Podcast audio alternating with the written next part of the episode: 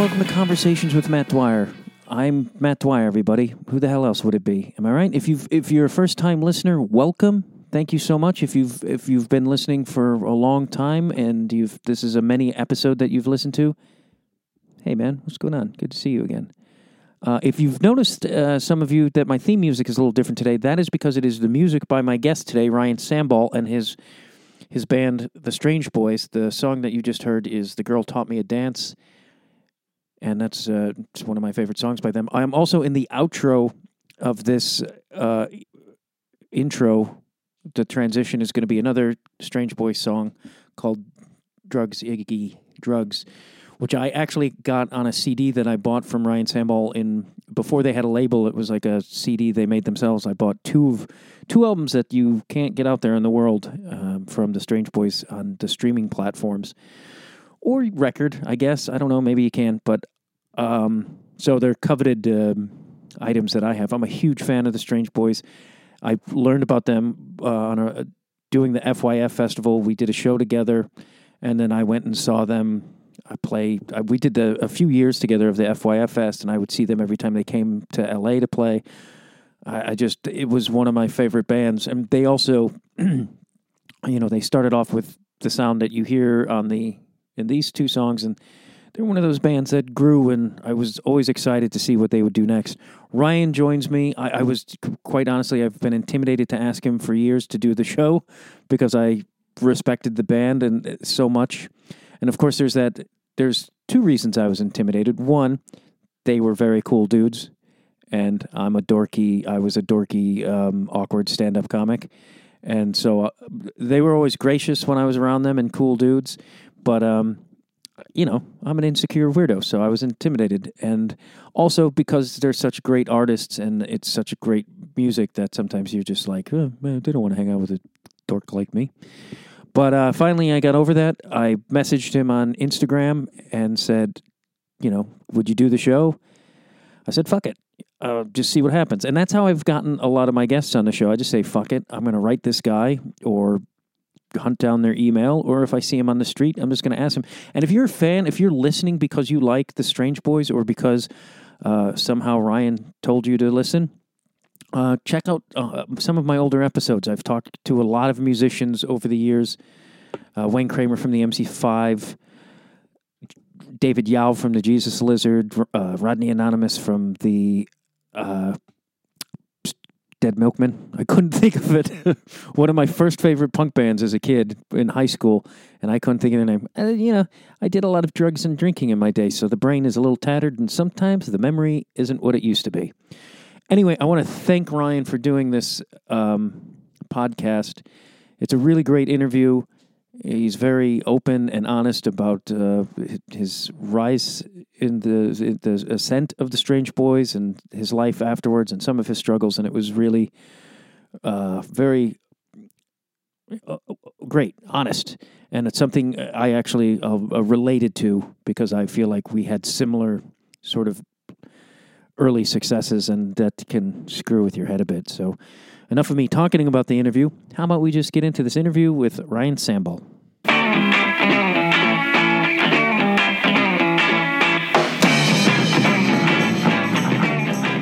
The first time I saw the Strange Boys, I don't know, do you recall, like, it was the first F Y F Fest, and you guys did a show on Uh, K X L U, and that's the first time I saw you guys play. I was also on the show helping promote the festival, and I turned to your manager at the time and said, how the fuck old are these dudes? Because you it and she wouldn't tell me, uh, but you guys started incredibly young, right?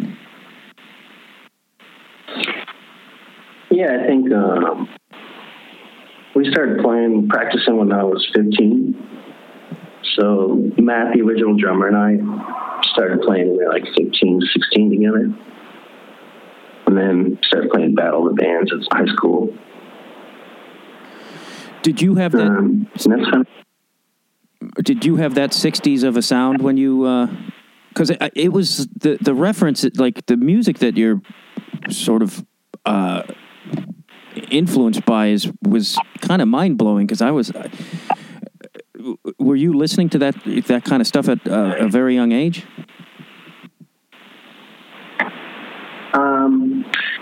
yeah, I think both. I think um, Matt Hammer and I, and my older brother Philip, uh, we got really lucky. Um, we avoided like modern punk.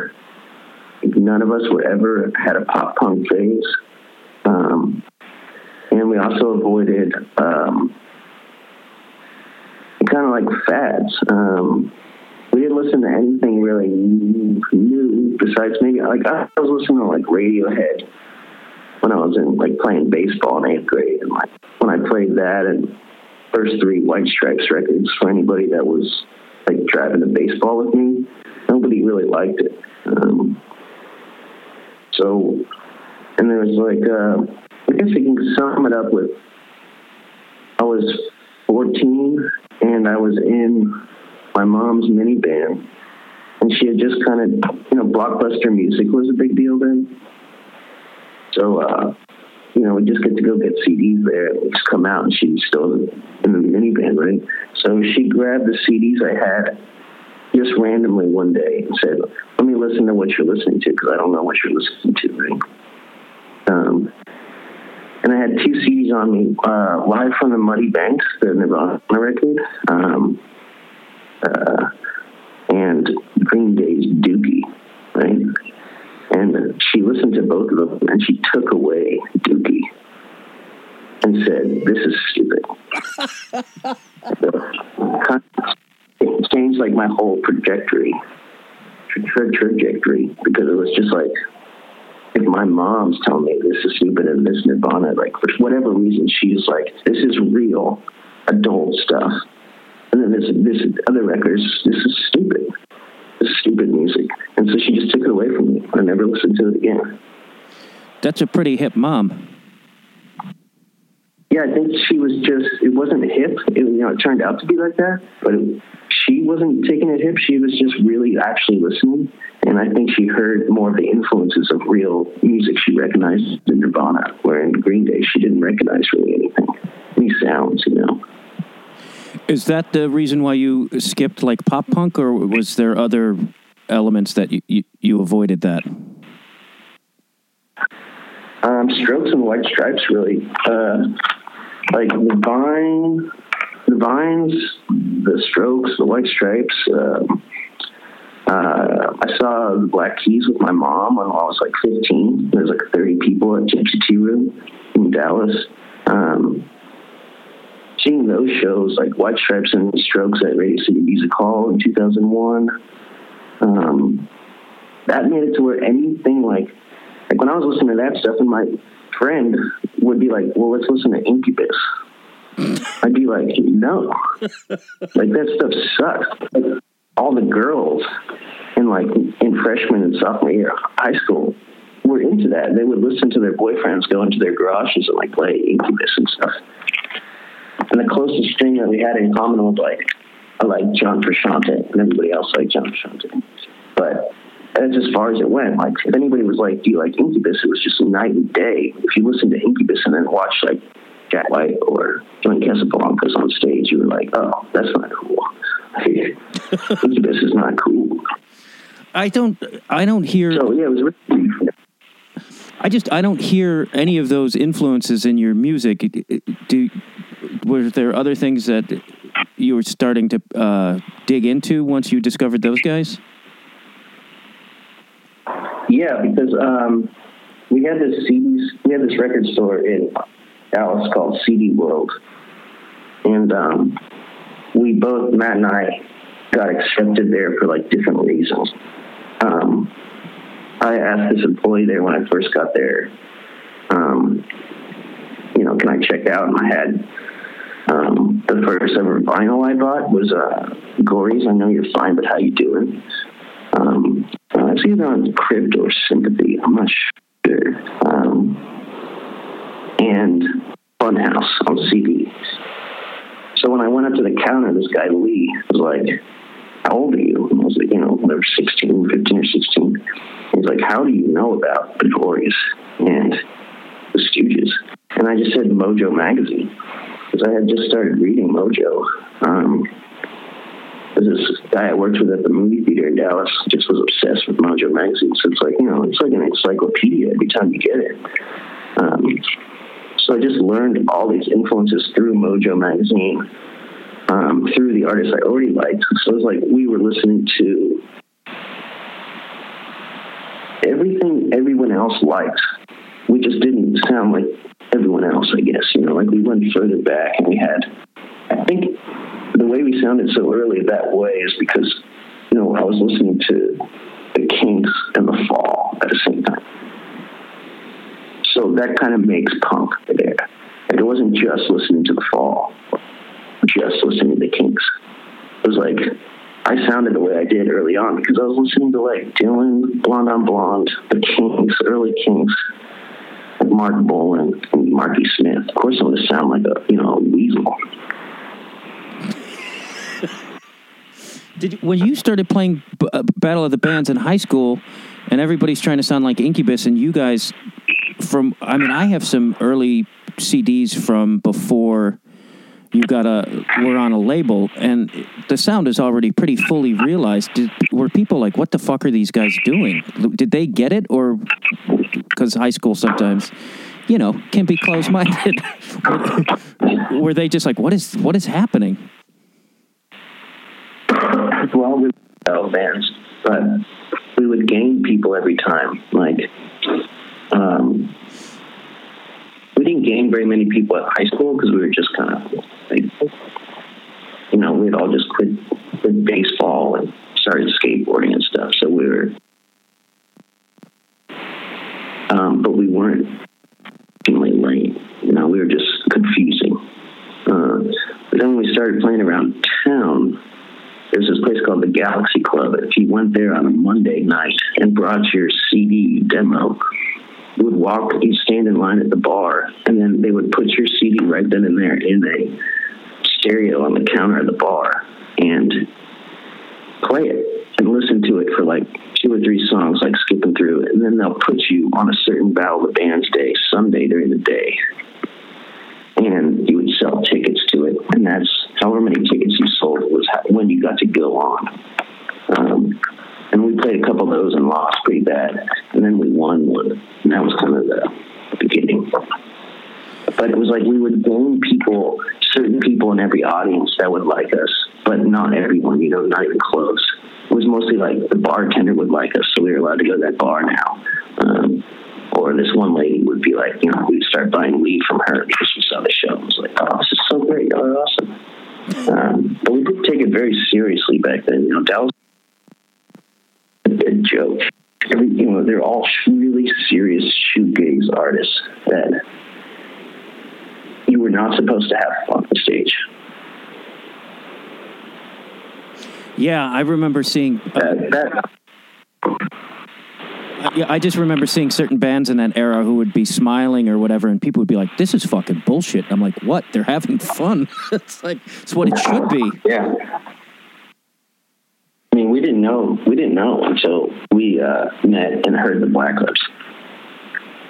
Because when Greg Enlow joined the band, he turned me on to the Oblivions and um, uh, Raining Sound and the Black Lips and King Kong Barbecue. So it was like when we met Greg, he had all this music that was fun. And it was just night and day. Because when I heard the first three Black Lips albums in Greg's car in Dallas when I was eighteen, it was just like, it was scary because I felt stupid.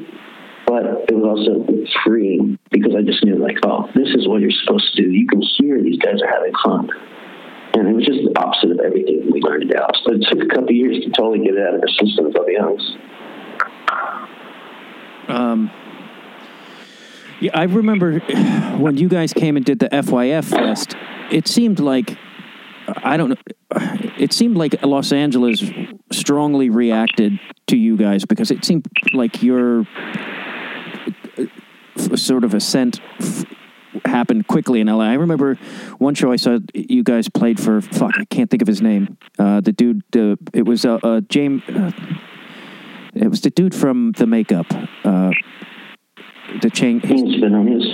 Yeah, but his yeah his chain gang, chain and the gang, and from what I heard, that they were supposed to headline, but you guys got so popular and everyone was buying tickets to see you guys that they flipped the bill, which I was like, holy fuck, that's crazy. I don't know about that. Oh, you know, it was at it was at the Echo. And uh, I was only going, I'd seen his other bands a thousand times, so I was like, oh, I just want to see the, but that's, I remember it was, unless I have it wrong, but th- th- it was originally him headlining, and then they f- flipped the bill, and it was like packed to the fucking gills for you guys. But did you feel a react? Did you feel a reaction when you started playing around L A that people were, or other where, uh, other places that people were responding to what you were doing? Oh, yeah. Yeah, for sure. Oh, yeah, Mala, the whole first couple of years is that we had this advantage of being, we looked younger even than we were. So since we took ourselves very seriously, and you know, I was I was very uh, being a writer and doing, you know, doing it. I think we just took people by surprise because they thought we were going to play. We looked one part in our faces, and then we ended up playing more that reminded people of other things they liked. Um, so I think it just was the right time in L A, and I think with Miko Miko going on and guys kind of took us under their wing. The reason we got put on Fuck Fuck uh, F Y F Fest, and like Dean was like one of our biggest supporters, and so was Keith Morris, um, Circle Jerks Keith Morris, um, In the Red crew that was, you know, based in L A, obviously, and um, and those. You know, Dean from No Age, Keith Morris, you know, then later, you know, Tim Presley, um, Dark, um, Dark of My Love was going on. Um, because I think it was different than anybody was doing in um, L A. Because um, it was a little, it was fast. You know, it wasn't like, we weren't really a slow, we were pretty, pretty fast, but we weren't punk, you know.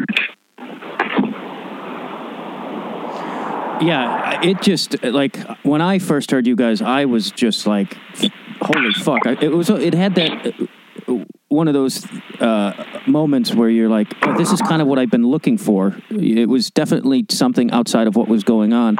And it was, it was very electric and, uh, not like electric guitar, but like your energy was just like incredible. And it, and I, I turned it on to everybody who would fucking listen because I was like, and I just feel like it, yeah, it, it started to grow. And you guys, you, it grew pretty fast because you got onto In the Red, right? And then did things really change after you got onto the label? Um, well, Larry Hardy gave us every, everyone seven thousand dollars to start. And that was just like fucking humongous. You know, it's like all of a sudden we're able to do exactly what we wanted to do without worrying about rent. Um, so that changed it for sure. And then um, the whole process of making that first record, um, it went through a bunch of starts and stops and different versions, and then finally the final version that came out. Um, and that's cool because Larry Hardy, after that, after the first record, Larry Hardy never has ever said no to me. Anything I wanted. I never asked him for stupid shit, but at the same time, because we did the first record with Jay Retard first, and that's the only way Larry would do it. He would say, okay, you go record with Jay, and then I'll release that album. And it didn't go well. And so when Larry heard the versions, he was like, you know, just mediocre about it. And I said, just... Larry, please. Because Jay was at the height of saying we're about to be right, so he was just not paying attention. He didn't care. He was buying shoes online we were playing. Um, so I just begged him. I said, will you let me try for free to go do it in Denton with my buddy Orville in his garage? It won't cost you anything. Um, he said, yeah, sure. And when he heard that version, he was like, oh, this is way better, way better. And he's never not... He's never said no to me since then, which is just, you know, he's the coolest guy in the world. It's it's rare that there's uh, labels and p- people involved in labels that are that supportive. Oh, I always sum up Larry this way. I mean, not sum him up, explain him, I guess, is it. The first big commercial we got for uh, Be Brave, he made a lot of money. Um, and he turned around with that money and bought, like, a twenty thousand dollars home listening system. You know, like...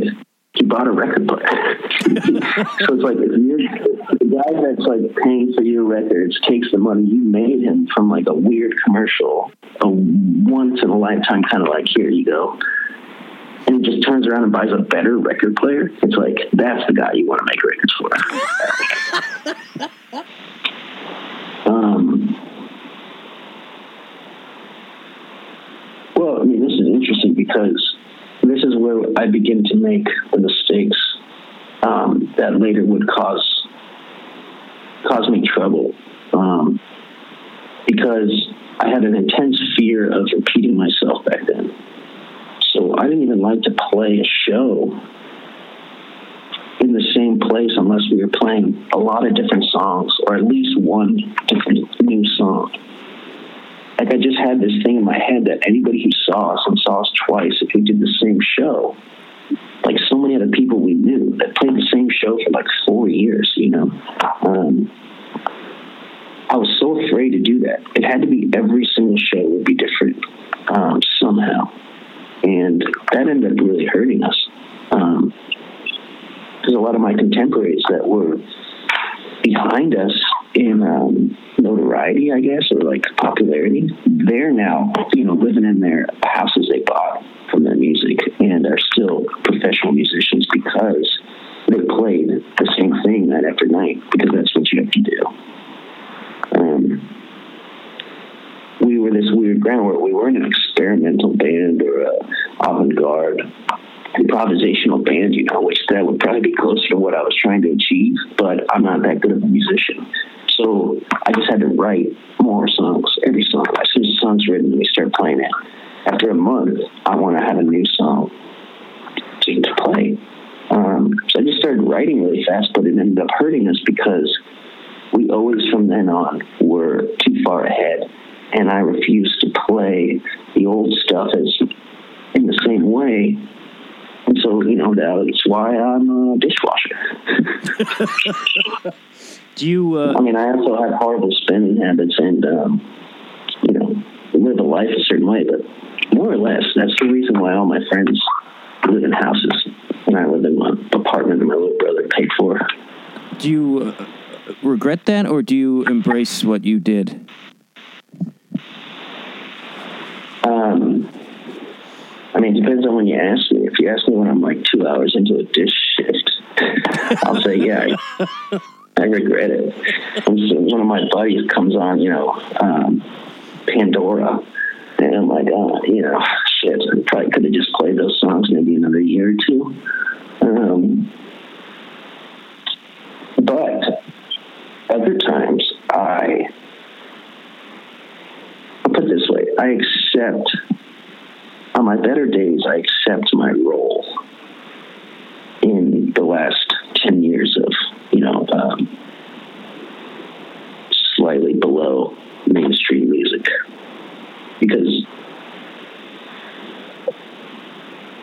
without sounding um, egotistical, I can say, because I know it for a fact, that over the last nine years, ten years, um, songs I've written, performances I've done, or times I've met people at certain shows uh, has influenced other people's work.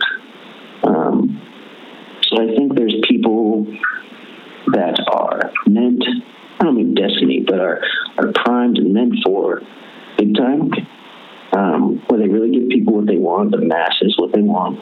And then there's people like me who are bound to be poor their whole life, more or less, until the documentary comes out in like twenty years, and then I'm dead, and I want to get some money.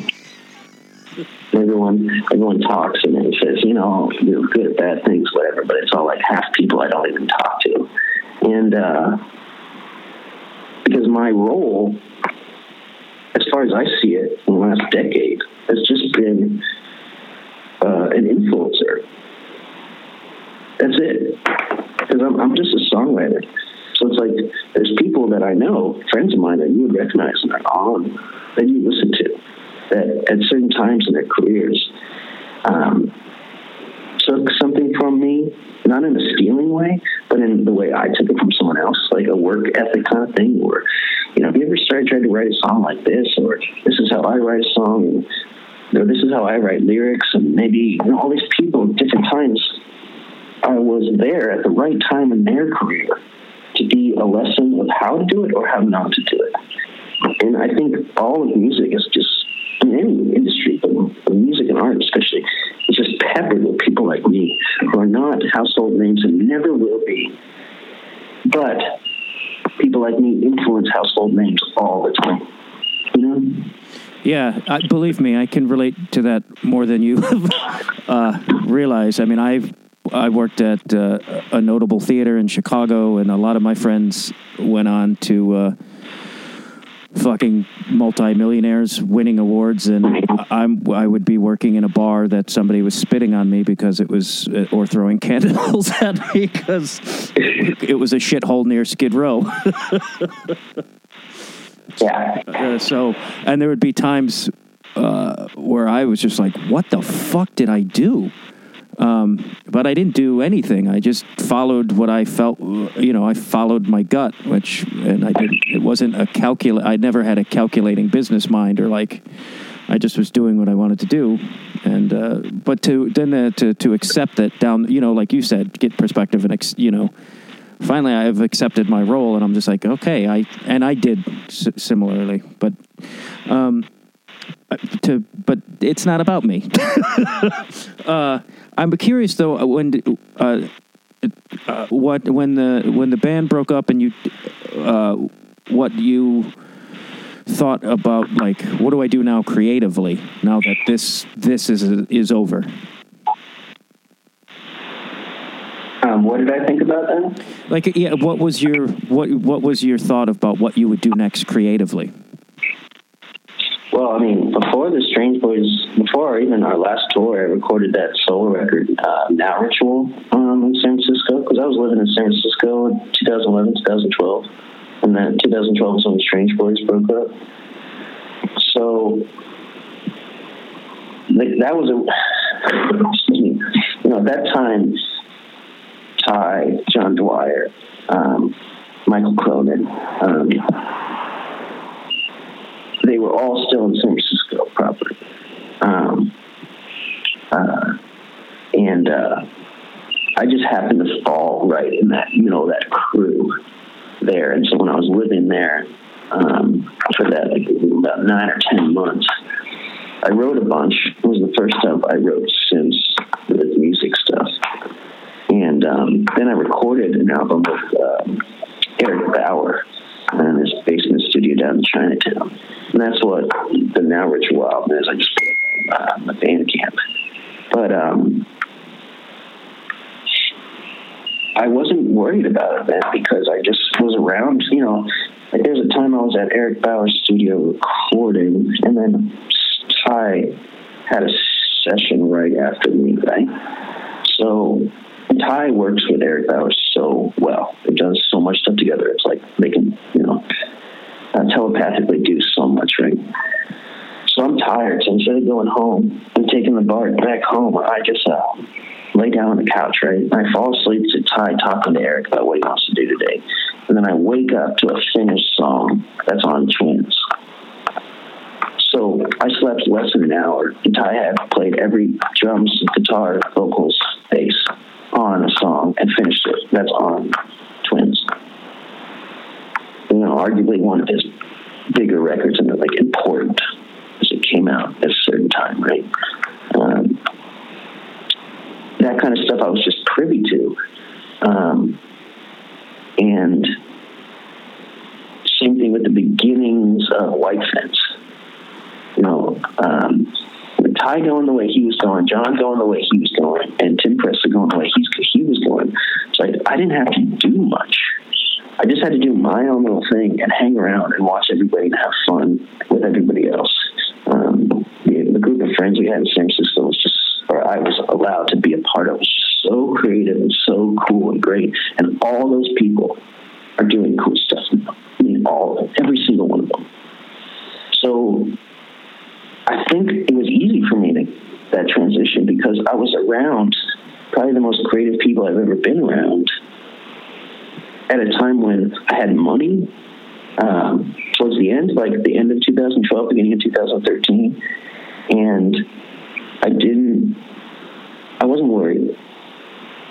Um, but what I didn't realize is that everyone was putting in this a lot of work to prepare for years worth of touring, and I was not doing that, and that's what makes you uh, a career, usually. Were you just over with touring? Um, not traveling, but, you know, it was very liberating for me to be able to go from town to town without worrying about four, three or four or five other people, what they wanted. Like, the first time I went somewhere to play a show by myself, or the first time I traveled places by myself, and I realized I could just, uh, you know, take a shit whenever I wanted to.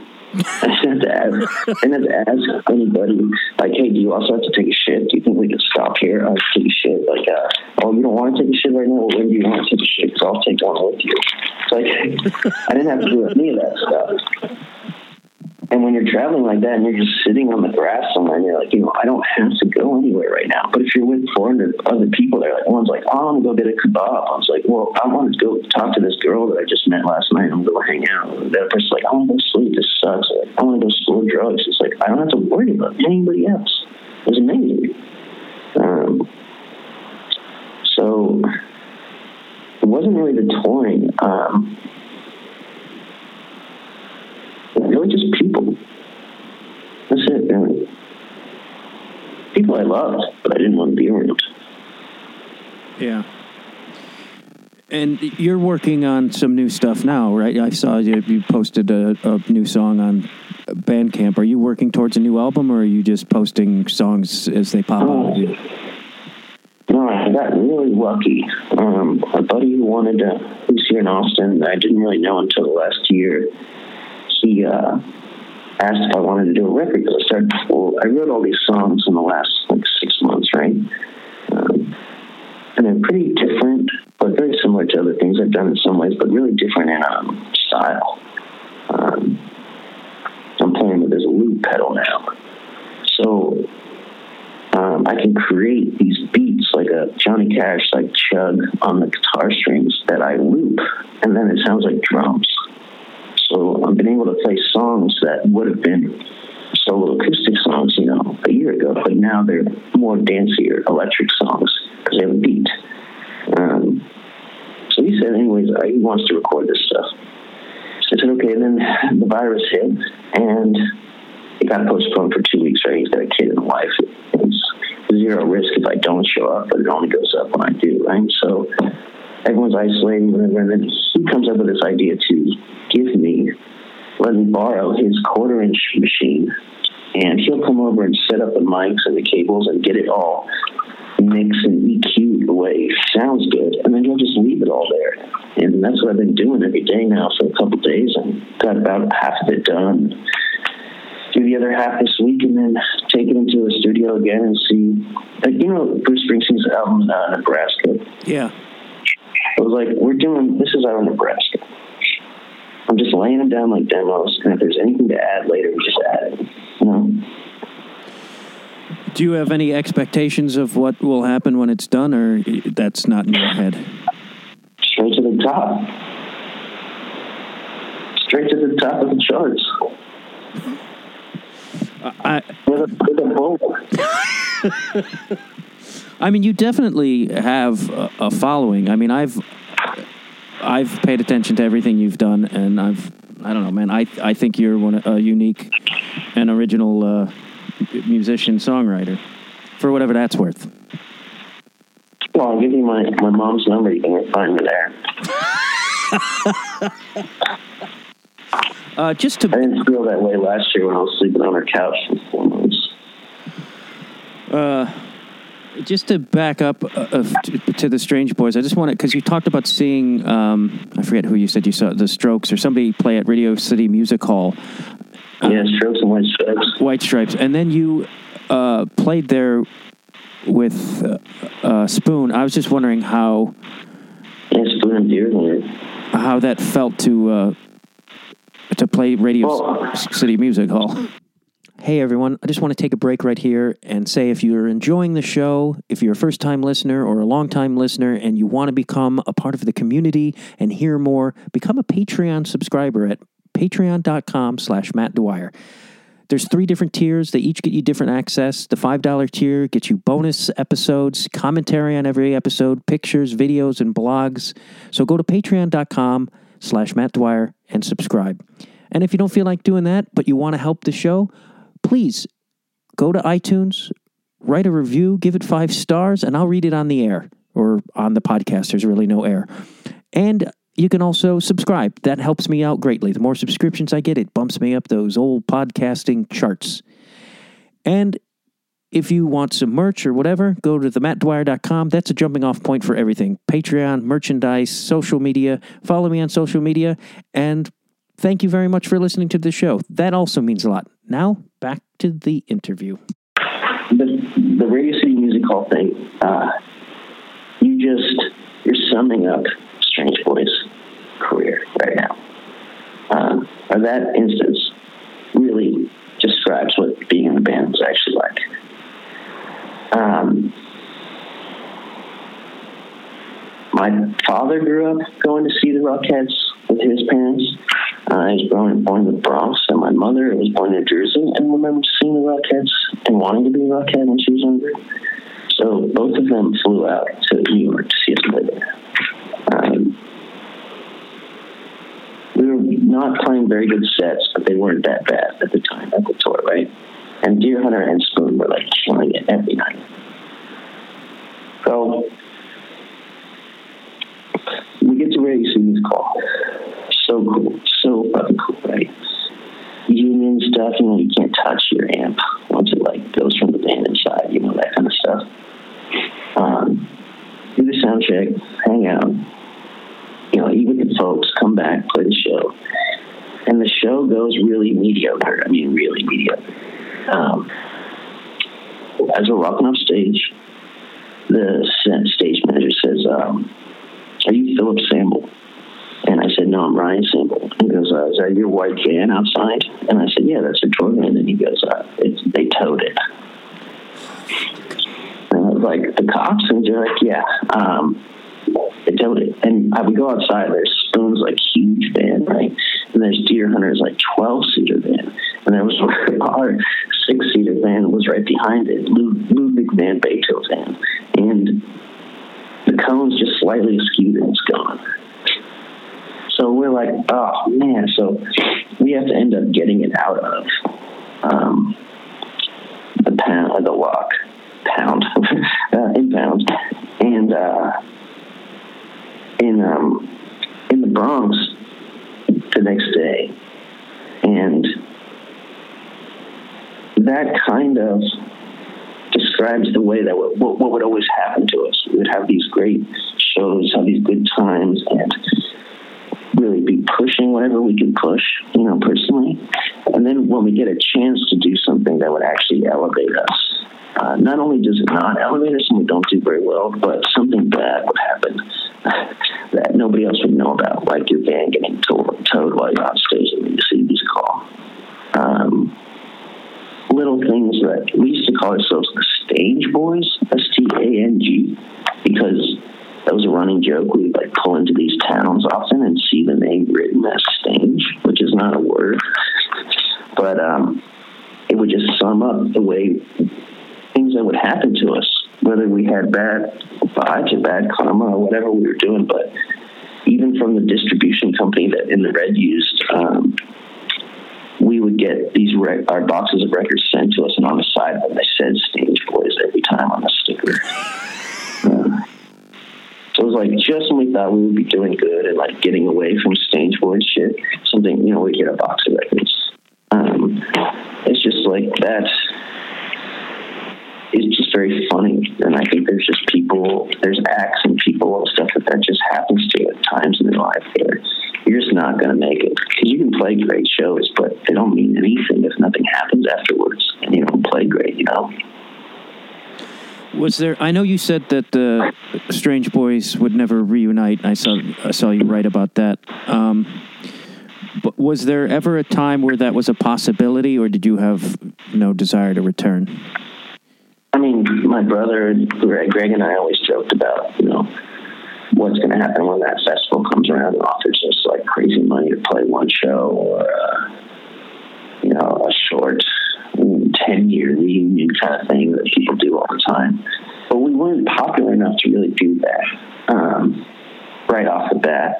But it was always said with a joke, and then we wouldn't really do it. Um, I also didn't want to ask my brother or Greg to go back to that life again. So I didn't really leave it very much, but they definitely did. Uh, Greg came and went, you know, to play with a lot of bands in town.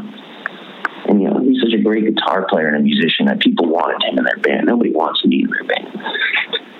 So it's like Greg had worked, but then my brother, he works for this nonprofit in Washington, D C, opening uh, grocery stores and food deserts. So it's like, I don't give a fuck that Philip ever sees the inside of a club again. You know, like, he doesn't need to be asked to go do cocaine in some shitty, disgusting punk bath anymore, because he's helping people. He's helping real people in real communities get food to eat. You know, it's like he doesn't, he shouldn't have to be living in that world anymore. So that's how I feel about the reunion. And then with Greg dying, it was just kind of sealed the deal. Do you see that there's a legacy that's existing with the Strange Boys? That, that there's... it. People still paying, uh, uh, new people discovering the Strange Boys every. It was not as you know, art- articulated as well as I hoped it to be, but I think you get the gist. I think I don't think ever on a, on its own will Strange Boys ever be really any bigger than we are now. Um, but if I end up doing something down the road that's big enough, people naturally go back to what you did in the past. So I can see if anything of this, if anything happens with Strange Boys stuff that's out of the ordinary, um, or a little bit above average, uh, it would be because one of us did something later that drew attention to our past. You know? Yeah. Because people, people always love that. You're like, man, you hear this new guy, Ryan just did this song. It's like, he's not new, man. It's like, have you heard this Strange Boys stuff? You. And there's the next guy that's in Dallas. It's like, nah, man. The band was called The Waves before the Strange Boys. Man, you got to have that C D R made in Ryan's bedroom. That's the real shit. Uh, how you how do you feel about this new stuff that you're doing? Do you feel it's uh, are you liking what you're doing? Um, yeah, I love it. I never uh, so I took a year. I took almost two years off writing, um, not by choice. And then the last year was, twenty nineteen was the absolute hardest I've ever had uh, in my life. So, you know, Greg died, uh, lived in my mom's apartment for a long time, washed dishes at my dad's restaurant, um, and then went back to Austin, tried to just pretty much destroy myself. Ended up getting put in rehab by my buddy and my brother. And then I get out of rehab, and my little brother says, you know, you gotta, you can't go anywhere else. You have to live alone for a while, you know, get your shit together. Because you have it together now, but it's just starting, right? So I wrote all these songs in the last five months, four months.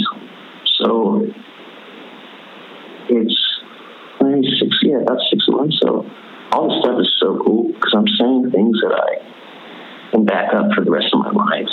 Um, you know, a lot of weird stuff has been happening with these shows that I didn't expect. Um, people crying a lot. Uh, and not really even with the sad songs always, but I had probably six or seven people cry. He's like, I don't know, probably ten shows I've done so far. And also, the other thing that's been happening is people ask me now to play again a song I played earlier in the set. Now, this is the first time anybody's heard these songs. So the fact that this lady can hum or say a line, she said, can you play that one again? You don't want me to go like, da da da da da. Can you do that? You play that one again? You know, like when the set starts to wind down, you're like, should I stop? Or, you know, I ask the crowd whatever you want, you want to do. That's happened now like three times. So I can't help but, it's like I wrote the riff to Be Brave in the parking lot of this place in England called the uh, Brunel Social Club. Brunel Social Club. And um, it's in Cleves. But we played it that sound check. I just played the riff, right? And then after the sound check, the sound uh, engineer was whistling. And I was like, wow, that's weird. That's weird. That's, that riff is like less than an hour old. And this guy's whistling. There's got to be something to this, right? And there's been a couple times that's happened in the past, is things like that. But with this new stuff, it's like another level of that. And I can only explain it to stage presence, because I'm just not, I don't know, I don't think you see a lot of people that are as relaxed as me on stage these days, because I just can't lose. Um, because it's either good music or, or comedy. It's never anything other these days than one of those two, and both are good for people. Um, that and that I think the songs are come from a very real, universal set of love, worry, and um, introspection. Introspection? What do you say? Introspection? Inspecting your life, you know, really observing things. Those three things. I think the songs are so universal in that way. Um, not good or bad in any way, but just identifiable. That these songs have a, a little different effect than um, other songs I've written. For sure. That's great. Um, I want to thank you for your time. And uh, where can people follow your Bandcamp or your uh, anything to to make to make sure they know when your music comes out?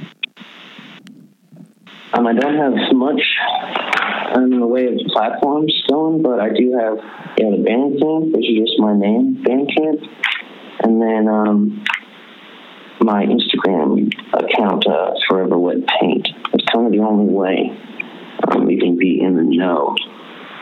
And, you know, I try to keep them there as uh, as light as possible. Thank you very much, Ryan. I, I, I really appreciate you taking the time to do this. Oh, man, thanks for asking me.